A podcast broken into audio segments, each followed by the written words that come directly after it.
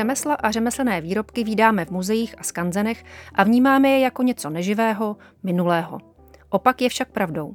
Tradiční řemeslná výroba nabízí pestrou škálu i v současnosti výborně uplatnitelných materiálů, výrobních technologií, vzorů i atraktivních výrobků. Je také zdrojem pracovních míst. Ukazuje cestu k udržitelnosti a zodpovědnějšímu přístupu ke světu. Je pomyslným pojítkem jak k našim kořenům, historii, tak může představovat poučení i pro budoucnost. Proč ještě stojí za to o tradiční řemeslnou výrobu a kreativní řemesla pečovat? Postačuje uchovávat a dokumentovat, nebo je nutné také rozvíjet a přibližovat současnosti?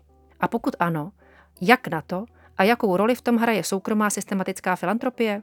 Pojďte se ptát spolu s námi v sérii podcastů Bohemian Perfection. Jsem Michaela Kádnerová a budu vás provázet dalším dílem. Spolupráce doprovázená nezištností umožnila našim předkům dojít až na pomyslný vrchol evoluce. A toto chování si neseme všichni ve větší či menší míře zakódované do nervových obvodů mozku až do současnosti. Zlatou érou filantropie, dá se říci, bylo v minulosti 19. století. Pozornost filantropů se obracela k oblastem vzdělávání, vědy, kultury a umění. Naším nejvýznamnějším mecenášem byl a dosud je Josef Hlávka, stavitel mimo jedné nejstarší stále funkční porodnice na světě, porodnice u Apolináře v Praze.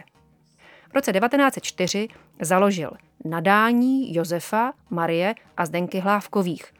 A tato nadace je nejstarší fungující nadací v České republice. Rozvoj dárcovství a filantropie vůbec přerušila druhá světová válka a následně komunistický režim.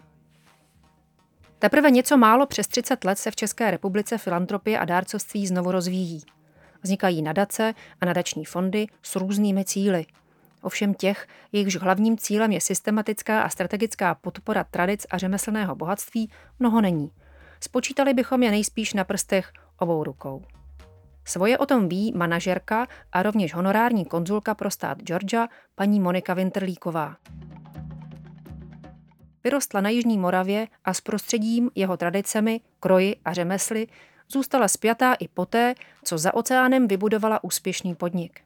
Spolu s manželem založila nadační fond Moravská krása, který programově a dlouhodobě podporuje moravské lidové dědictví.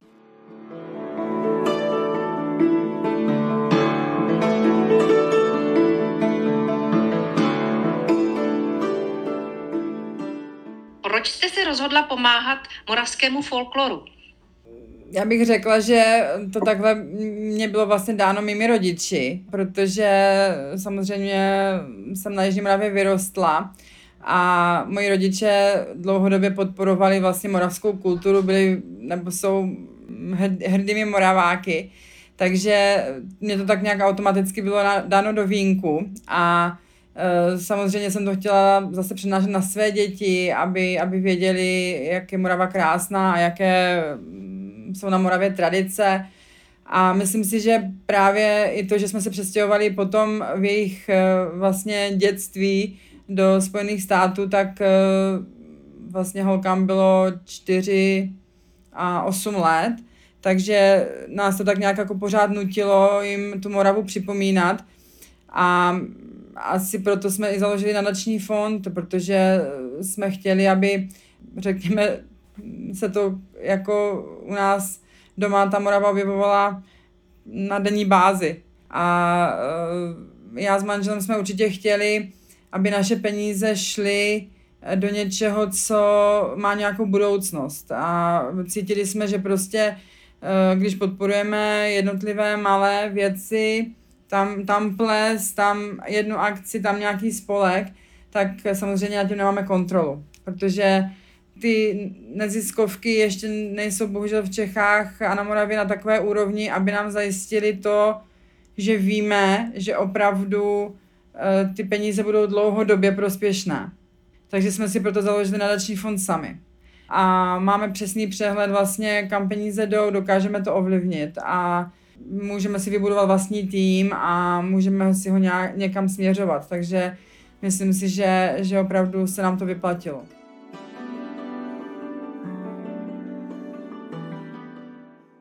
Co je vlastně hlavním cílem nadačního fondu Moravská krása? aby moravské tradice zůstávaly součástí moderních životů. Já tomu říkám trošičku laicky, já tomu říkám propagace a vývoz Moravy. Všem naš, nám jde o to, jak manželovi, mě, ale i našemu týmu, jde nám vlastně o to, aby co vytvořili naši předci, aby to, co nás naučili, aby jsme to předávali prostě dál našim dětem, dalším mladým lidem, aby ten, aby ten původ a ty tradice prostě eh, byly v té hrdosti těch lidí. My jsme vlastně jenom jeden ten malinký článek v celém tom procesu, takže Uh, takže je to moc, moc hezké se ohlížet do budoucnosti, teda pardon, ohlížet se do té minulosti, ale, ale vidět i tu, i tu budoucnost. O to nám jde, to je hlavním cílem, aby se na to nezapomnělo všechno. A jak toho cíle nebo těch cílů dosahujete? Uh, tak uh, určitě musím zmínit tým, to znamená, máme už dneska relativně velký tým, um, ale uh, jedeme přesně podle strategie, uh, co vlastně chceme, chceme dělat a jakými, jakými nástroji to chceme dělat. Takže jeden náš nástroj je samozřejmě to, že máme vlastní prostory, máme vlastní budovu eh, v Předslavě v Poštorné, která má obrovskou historii a která je prostě na naše aktivity jako dělaná.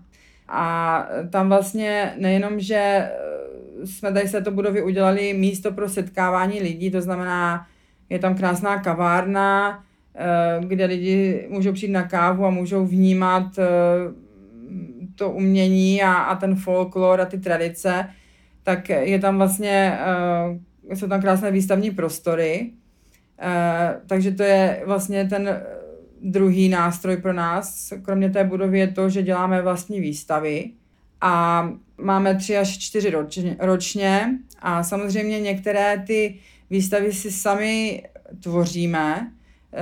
To řekla bych jedna velká výstava ročně je tvořena přímo námi a je tvořena přímo tak, jak my chceme a to znamená eh, vlastně v roce 2021 to byla výstava Krajina paměti, eh, kdy jsme eh, vlastně dali grant pražskému fotografovi Honzu Sakařovi, který přijel na Moravu a fotil vlastně krásy Jižní Moravy, ale zároveň vlastně fotil i osobnosti, které tu Moravu vytvořily.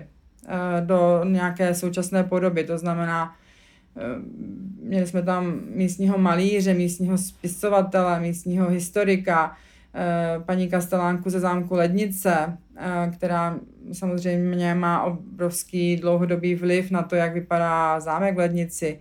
Takže to jsou, to jsou vlastně ty naše vlastní výstavy. Loni v roce 2022 to potom byl Moravský ornament, kdy jsme zase formou grantu oslovili místní malérečky a malíře, kteří uh, vlastně malovali uh, ten svůj typický ornament uh, a vznikla z toho opravdu krásná galerie moravského ornamentu.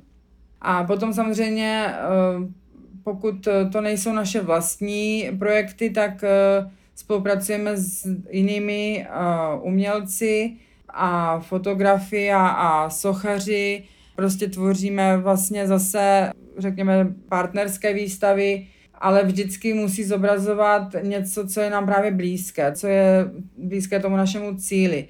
To znamená, ať je to folklor, ať jsou to tradice, a samozřejmě to nemusí být jenom místní naše. My, my třeba teďka chystáme výstavu, která ukáže fotografie, jak vypadá vlastně folklor v zahraničí, v Ázii. To, to znamená, eh, někdy se trošičku my na Moravě ustrneme v tom, že, že si myslíme, že takové ty krásné tiáry ke krojům máme jenom i na Moravě, ale oni existují všude ve světě. Každý region má svůj folklor, takže to zase my chceme přinášet právě zase na Moravu, aby jsme našim podporovatelům a našim, našim fanouškům ukázali, že, že ten folklor funguje uh, někde jinde a fungoval vždycky. No a potom samozřejmě naším obrovským nástrojem, jak dostat eh, mezi lidi eh, tu lásku eh, k té lidové tvorbě je pořádání mm, vlastně kurzů a výtvarných dílen, kdy dneska jsme se zrovna dívali na nějaké statistiky. Vlastně za loňský rok jsme měli skoro 500 lidí, kteří prošli našima rukama, co se týká těch výtvarných dílen a kurzů.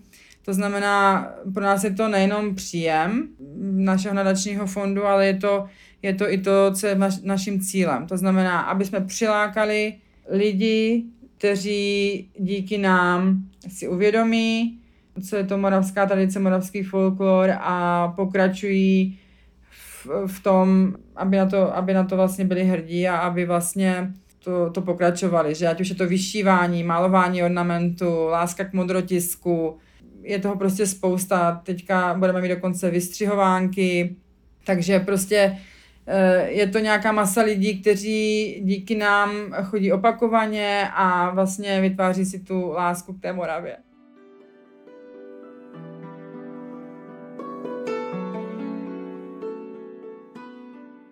Je podpora prostřednictvím právě nadačního fondu efektivnější než u toho klasického dárcovství? A co byste vlastně z vlastní zkušenosti doporučila těm, kteří by chtěli podobně také pomáhat? Určitě bych doporučila ten stejný model, že vlastně ty peníze jdou pouze na jedno místo, jdou, jdou do nějakého budgetu, Eh, a samozřejmě potom ten nadační fond eh, si rozhoduje o tom, jaké projekty udělá, do jakých akcí vůbec vstoupí, jaké granty poskytne. A eh, pokud si ten filantrop nebo ten podnikatel vybuduje dobrý tým, tak opravdu potom může něco ovlivnit. Potom opravdu může říct, jo, je za náma velká práce, toto jsme udělali v historii a toto budeme dělat do budoucna. Uh, není to takový to opravdu, že vy nakládáte peníze někam uh, a potom vlastně už ani nevíte kam, protože některé neziskovky vám nepošlou ani, ani darovací smlouvu. Přesně tak, protože takhle si uchováváte určitou míru nezávislosti na případě těchto institucích a to vám dává značnou svobodu v rozhodování o tom, co a kdy chcete Přesně a můžete tak. dělat. Přesně tak. Vlastně týká se to i financí, eh, kdy vlastně velmi málo z našeho rozpočtu jde z veřejných financí. Většina financí, které máme my v budžetu jako nadační fond, eh, jde vlastně od soukromých dárců. Eh, a samozřejmě se snažíme čas vydělat sami. Ale tady to, že, že vlastně většina jde ze soukromých peněz, nám dává právě svobodu ty projekty dělat že vlastně vychází z toho, co my chceme dělat a potom až zháníme ty peníze. Není to naopak, protože si myslím, že někdy, když žádáte o granty, tak eh, uspůsobujete svůj projekt tomu grantu a i řekněme nějaké časové ose a to potom nehraje někdy, no. Teď jsme se vlastně dotkli takového tématu, které je, myslím, hodně zajímavé, ale možná trošku sporné. Chci se zeptat, jestli nadační fond Moravská krása nějakým způsobem se snaží doplnit uh, veřejnou podporu ze strany státu v této oblasti, tedy podpory folkloru obecně nebo moravského folkloru. Navazujete nějak na tu, eh, na tu veřejnou podporu, na tu státní podporu v této oblasti, anebo to jde, jak si jdete mimo ní a děláte to, co eh, vám přijde důležité?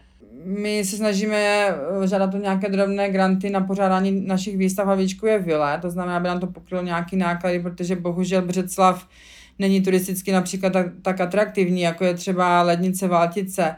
A e, my ze vstupného nebo z dobrovolných příspěvků e, bychom vlastně, řekněme, ty výstavy neutáhli.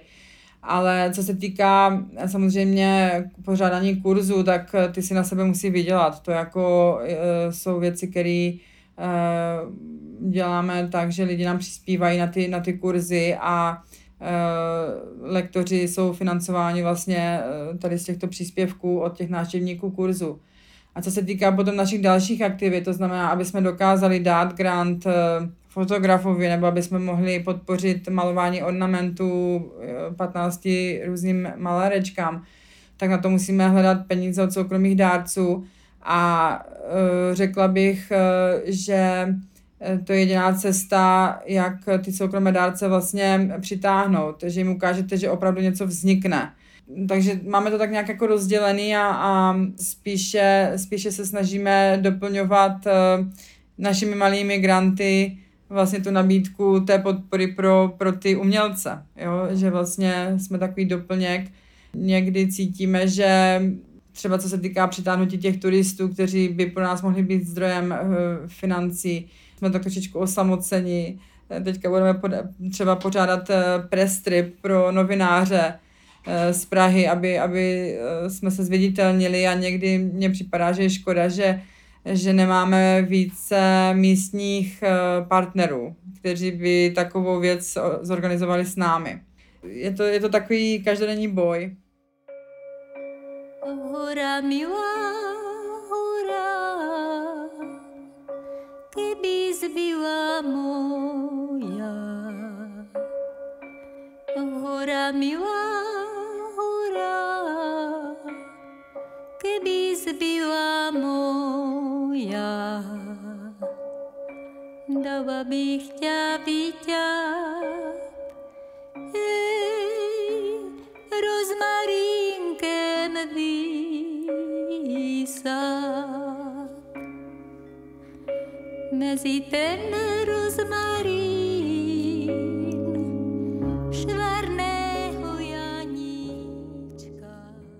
Fotografka Dagmar Benešová žije celý život na Moravě a malování ledových ornamentů je její vášeň. Její práce můžete vidět třeba na zruky malovaných ornamentech na modrotiskových šatech a sukních, keramice či domech.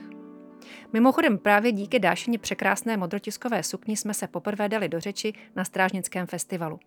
Byla tak pěkná, že jsem se musela zeptat její nositelky, kde k ní přišla. A tak jsem poznala obdivuhodnou a energickou dámu, která o záchraně tradic nejenom mluví, ale která na ní poctivě maká a žije jimi. Vede pravidelné tvůrčí dílny ornamentu, modrotisku a mnoho dalšího, vydala dvě knížky o malovánek lidových ornamentů a pomohla na svět výtvarné folklorní akademii v Břeclavi. Několikrát také vyjela do Ameriky, aby svoje umění předala českým emigrantům a jejich dětem. Dagmar Benešová je také spoluzakladatelkou a členkou správní rady Narečního fondu Moravská krása – je respektovanou malérečkou, která se učila u nejlepších. Jak jsi se vlastně k folkloru, k ornamentu a ke krojům ty sama dostala?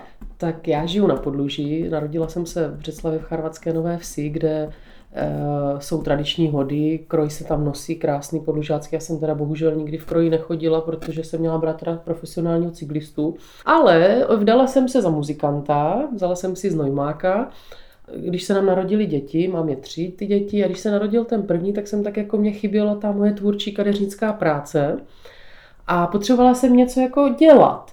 Takže eh, tím, že jsou tvůrčí a mám ráda všechno, co se dělá rukama, tak mě na tehdy napadlo, že budu fotit ty moje děti ve starodávném způsobu. Takže jsem jezdila do skanzenu do strážnice, šila jsem oblečky, První to byl lukínek, tahal koníčka, vozíčky a vlastně tak jsem se ponořovala do toho starodávného světa. A mě to hrozně bavilo, potom dě, holčičkám jsem šila šatičky, že pak jsem na té mateřské fotívala i lidi a svatby a miminka.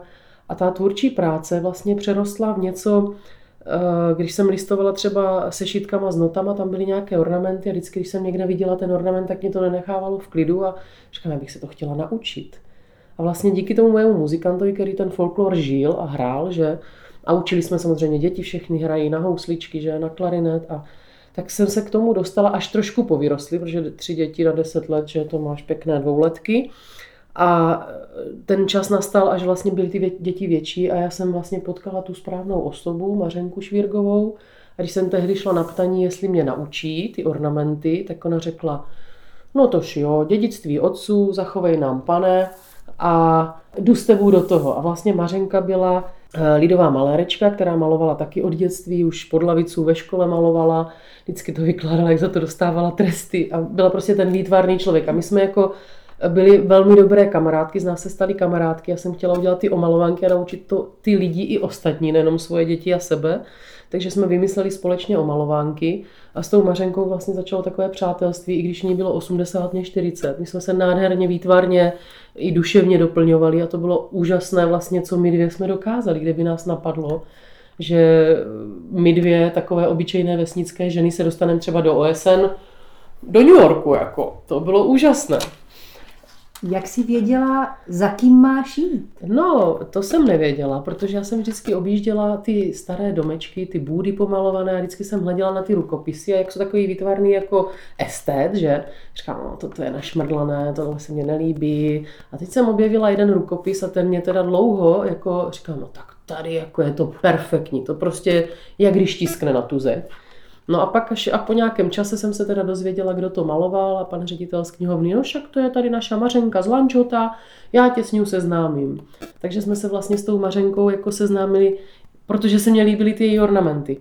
A vlastně to bylo to krásné, že ona ještě byla svolná k tomu, že mě to naučí. Jo, protože už učila nějaké holky u nás na Morav, nebo na Podluží je potřeba učit eh, mladé holky malovat mašle. To je prostě to, co se ke kroji potřebuje nejvíc a ty mašle žloutnou, že, nebo to podléhá módě, takže ty holky chcou pořád něco jiného, nového a jak říká Mařenka, oni chcou ty kliky háky a ním se to líbí. Takže ona zase byla úplně perfektní malerečka, která prostě tohle uměla jako bravurně. Jo. Já ji nepřestávám obdivovat jako její rukopis, její vlastně celou kompozici, co ona dokáže poskládat, že malovala muzeum jako v Lanžotě a uh, myslím si, že jsem měla tu nejlepší paní učitelku, co jsem si mohla přát. Eh, mluvíme o Mařence v minulém čase, protože nedávno zemřela eh, a říká se o ní, že byla nejslavnější eh, malérečkou. Já bych ráda věděla, co to vlastně ta malérečka je. No, vlastně nejslavnější malérečkou se stala proto, protože vlastně jsme se jakoby seznámili, já jsem asi ji fotila, dávala na sítě, že a to přátelství vlastně s náma udělalo to, že jsem ji proslavila, díky tomu si myslím, že eh, i za ty své zásluhy samozřejmě dostala i tu cenu Jihomoravského kraje, ale byla známá vlastně díky mně, musím říct. A malérečka je náš takový, je i malér, třeba chlap, ale malérečka se lepší říká, nebo maléř, eh, je to ta, co maluje ty lidové ornamenty. Malérečka, prostě jinak se to u nás nedá říct a v Praze možná to nikdo nezná. A u nás se malují ty žudra a když dojedou ty Eh, návštěvníci, co to je za žundro? Jaké je žundro? Říkám, ne, to je žudro. Málo kdo ví, že je to výstupek malovaný u domu třeba, tak to u nás na Moravě opravdu je živé a maluje se to, takže ona byla ta lidová malérečka, která umí perfektně ovládat ornamenty. Takže lidová malérečka se musí naučit malovat zase od nějaké lidové malérečky a takhle se to předává pořád dál a dál. Nejsou na to školy nikde jinde než u malérečky nebo maléra. Ano, maléře. ano.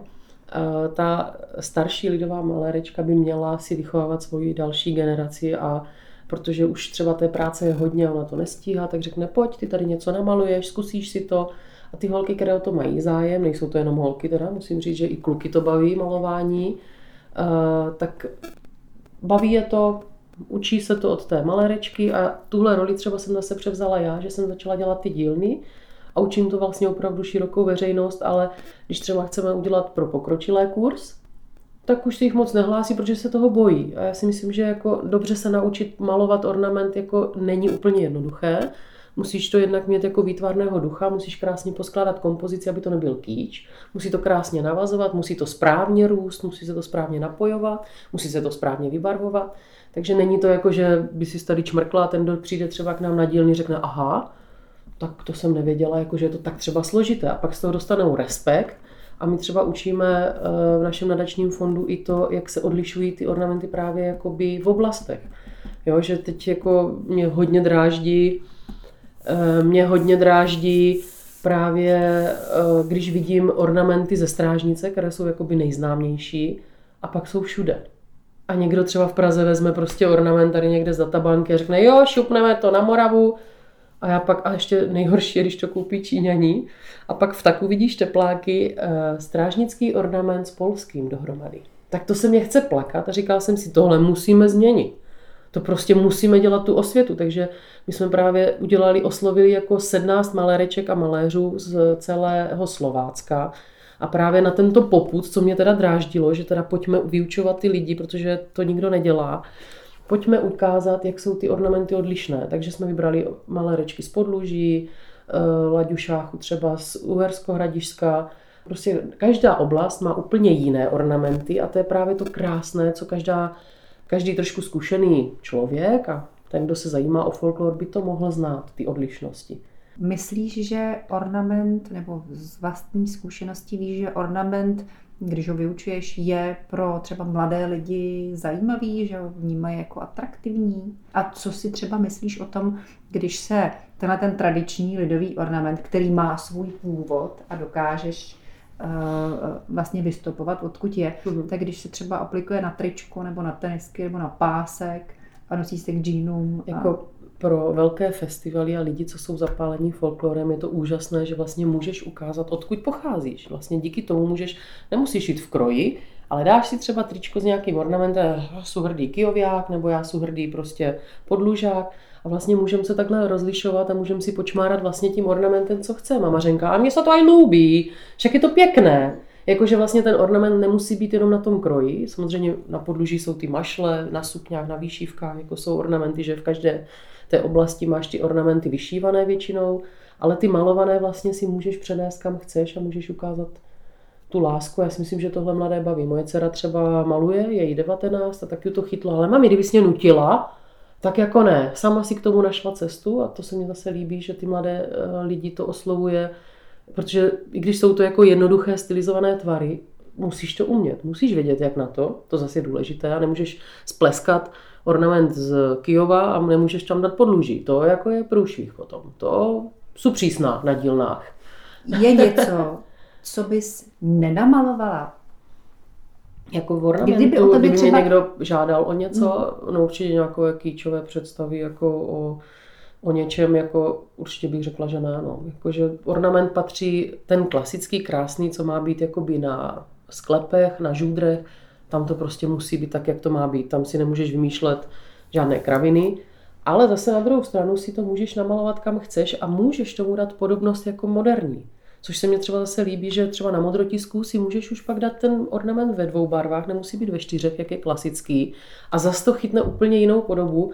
A když maluješ na textil, vlastně jak chceš něco nosit jako moderního, tak si tam můžeš vlastně ten ornament jako dostat do jiné podoby, než té tradiční. Už v 19. století se dobročinnost a filantropie stala doplňkem státem garantovaných sociálních služeb. Podobně je tomu i dnes. Stát má v rukou mechanismy veřejné podpory, kterými může pomáhat nejen systémově, ale i na konkrétních místech konkrétním tématům. Ta však vycházejí od spodu, od nadšenců, lidí, kteří vidí, kde a čemu je třeba pomoci. Vidí také to, k čemu veřejná zpráva dohlédne jen obtížně. A právě tito jedinci nebo organizace jsou pro cílenou podporu nepostradatelní. Pro některé z nich ale mohou být grantové výzvy komplikované, zatěžující a nebo diskvalifikující. A proto je blahodárné a nezbytné, aby se objevovaly filantropové, jako je paní Winterlíková a její rodina, a nadace a nadační fondy, jako je Moravská krása, které podporu státu v oblasti péče o tradiční a kreativní řemesla a jejich nositele doplňují. Pojďte s námi s kratkou ke kreativním řemeslům a jejich výrobcům v internetovém vyhledávači Bohemian Perfection – online katalogu tradičních výrobců, řemeslných dílen a manufaktur, technologií, materiálů i produktů z celé České republiky nebo v dalších dílech našich podcastů.